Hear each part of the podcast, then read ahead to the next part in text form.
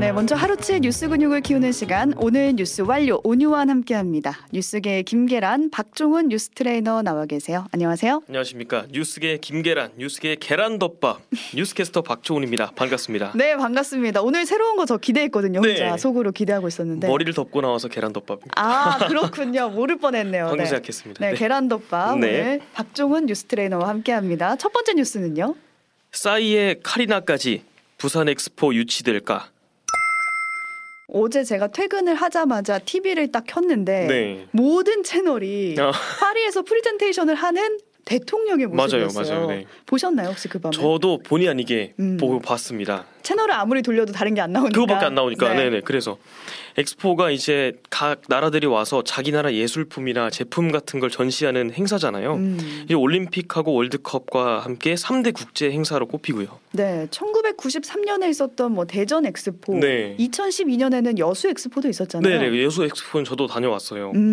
그두 가지가 특정 주제를 가지고 하는 전문 박람회면 지금 유치하는 부산 엑스포는 더 위상이 높은 세계 음. 박람회래요.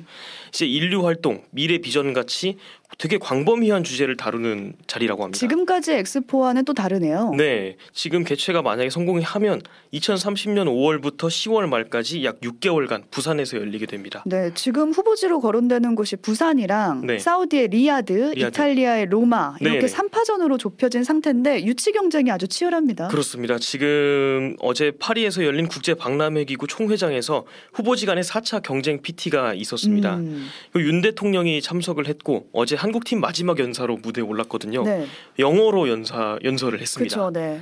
투표권이 있는 179개국을 향해서 부산을 어, 유치해 달라 호소를 한 음. 거죠.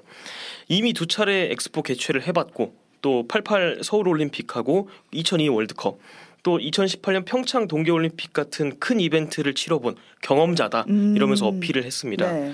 또 부산 엑스포까지 만약에 유치가 되면 우리가 올림픽, 월드컵에 이어서 3대 주요 국제 행사를 모두 개최한 일곱 번째 나라가 됩니다. 네, 이러니까 더 욕심이 나는 건데 네. 엑스포 유치 과정이 총 다섯 단계라고 하더라고요. 네네. 그러니까 어제 치러진 경쟁 PT가 네 번째 순서라서 이제 말 그대로 그냥 매력을 어필하는 시간이었거든요. 그렇죠. 네. 그래서 케이팝 아티스트들까지 연설 자리에 섰어요. 그렇습니다. 어제 싸이가 첫 번째. 오, 네. 저는 박재상입니다 하고 잠시 후에 하지만 싸이로 더 잘 알려져 있죠 이러면서 유쾌한 연설을 했어요.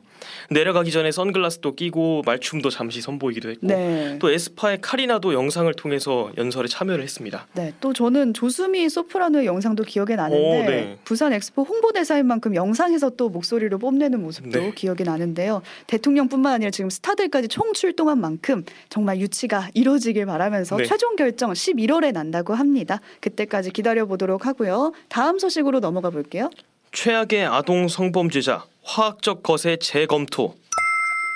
지금 김근식을 말하는 거거든요. 네, 맞아요. 2006년에 저지른 아동 강제 추행 건으로 재판을 받는 중인데 네. 1심에서 성충동 약물 치료 그러니까 화학적 거세가 기각이 됐어요. 네, 네. 근데 항소심에서는 재검토 결정이 났다 이런 소식이죠. 맞습니다. 지금 김근식이 누군지 잠깐 다시 기억을 해보면 음. 2006년에 미성년자 12명을 잇따라 성폭행한 혐의로 아, 네. 징역 15년형을 구형받은 성범죄자입니다.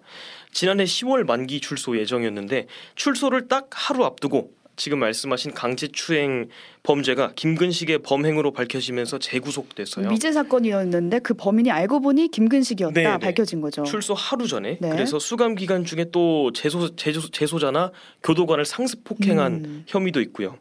검찰에 이제 1심에서 화학적 화학적 거세를 요청을 했는데 이게 남성 호르몬 테스토스테론 분비를 대폭 억제해서 음. 성충동을 억누르는 거거든요. 네. 이제 1심 결과에서는 징역 3년은 선고를 받았는데 화학적 거세는 받아들여지지 않았어요. 음. 그래서 검찰이 피해자들이 씻을 수 없는 상처를 입었고 재범 우려가 있다라면서 항소장을 제출했습니다. 네.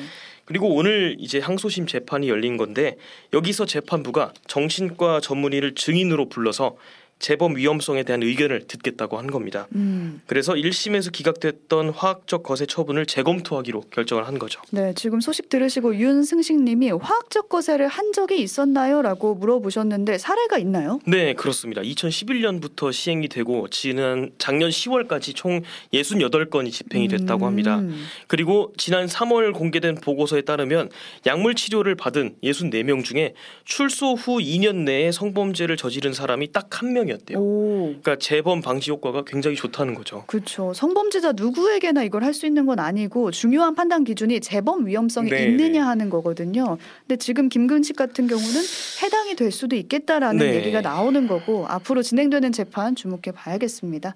다음 소식으로 넘어가 볼게요. 대통령실 국민 제안 집회 제재 불 붙었다. 그러니까 이 국민 제안이라는 홈페이지가 대통령실의 소통 창구거든요. 네네. 아직 존재를 모르시는 분들도 있겠지만 여기서 집회 제재가 논란이 됐어요. 그렇습니다. 지금 국민 제안에서 도서 정가제 완화랑 TV 수신료 이 음. 두 가지 사안이 지금 공개 토론이 앞서 이뤄진 바 있었는데 네. 어 이게 사실 토론 주제 자체를 대통령실에서 픽을 해서 주기 때문에 음, 대체로 추천 비추 비추천 중에 추천이 좀 압도적으로 나와요. 네. 근데 이번엔 좀 다른 양상이 나타나고 있습니다. 이번에 어떤 제안이 올라왔길래 그런 건가요? 지금 대통령실이 이번에는 집회 시위 요건 및 제재 강화라는 제안을 붙였습니다. 음, 제안 이후에 이렇게 나와 있어요. 우리 사회에서 집회 시위 자유는 확대되고 있는데 최근에 시민과 사회가 감내하는 불편이 너무 커서 균형점을 찾아야 한다는 의견이 있다. 음, 예, 그래서 집회 시위를 주제로 지난 13일부터 공개 토론이 진행되고 있는데 네. 아까 5시쯤에 댓글 수를 봤는데 3만 3천 개에 오, 육박을 했습니다. 뜨겁네요. 그렇습니다.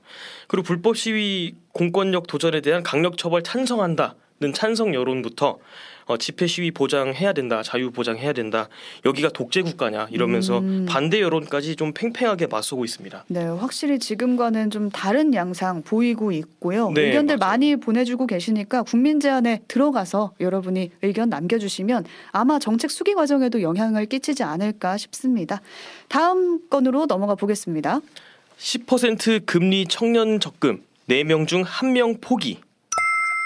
이게 지금 말씀하신 게 청년 도약 계좌가 아니고 네, 청년 희망 적금이잖아요. 희망 적금입니다. 이거 네. 지난 정부 때 있었던 금융 상품인데. 네, 맞습니다. 문재인 정부 때 나온 네. 상품인데 그때 당시에 만기 2년 동안 최대 50만 원 한도로 납입을 하면 정부 지원금 합쳐서 연 10%까지 금리를 어, 효과를 누릴 수 있는 상품이었는데 인기가 되게 좋았어요. 그런데 왜 이렇게 중도 해지율이 높은 건가요? 오늘 금감원 금융감독원이 제출한 운영 현황에 따르면 음. 지난달 말 기준 중도 해지자가 68만여 명이었대요. 오, 어, 상품이 출시됐던 때 최초 가입자 수가 289만 명 정도였으니까 중도 해지율이 약 23.7%인 거죠. 그러니까 네 명 중에 한 명꼴로 해지를 했다는 네 거예요. 맞습니다. 그 높은 이율 때문에 솔- 처음에는 신청자가 굉장히 폭주했었는데 음. 끝까지 그 기세를 끌고 가진 못한 거죠. 네, 금리가 높은데 왜 중도 해지가 됐을까 이유가 궁금하네요. 일각에서는 고물가 또 음. 고금리가 지속되면서 청년들의 저축 여력이 좀 줄고 음. 또 지출 변수가 20, 30대는 좀 많잖아요. 음. 급전 수요도 있을 수 있고 네. 해서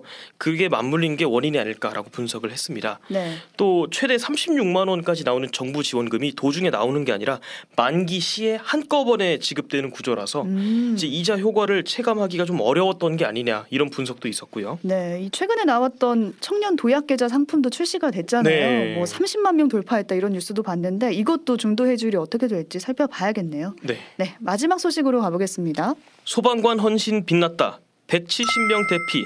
부상자는 0명. 네, 간만에 훈훈한 소식이 들려왔는데 170명이 대피한 화재 현장에서 부상자가 한 명도 없었어요. 네. 어제였죠. 지난 20일 부산 해운대구에 있는 한 호텔에서 큰 화재가 있었습니다. 네. 지하에서 불이 발생했고 이게 연기가 빨리 위로 올라왔는데 소방관들이 당시 대피했던 170명의 투숙객 중 어, 어, 다행히 부상자라 사망자가 한 명도 없었다고 합니다. 네, 그래서 이 대피했던 투숙객이 사진을 찍었어요. 소방관의 사진을. 그래서 네. 지금 보여드리고 있는데 땀에 흠뻑 젖어서 무릎을 꿇고 숨을 고르고 있는 모습이거든요. 정말 네. 화재 진압하느냐고 고생하셨습니다. 세 명의 소방관이 화상을 입었다는데 큰 부상은 아니었으면 좋겠습니다. 네. 네, 여기까지 사진까지 살펴봤습니다. 박종원 캐스터와 함께했어요. 고맙습니다. 고맙습니다. 오늘 뉴스 완료.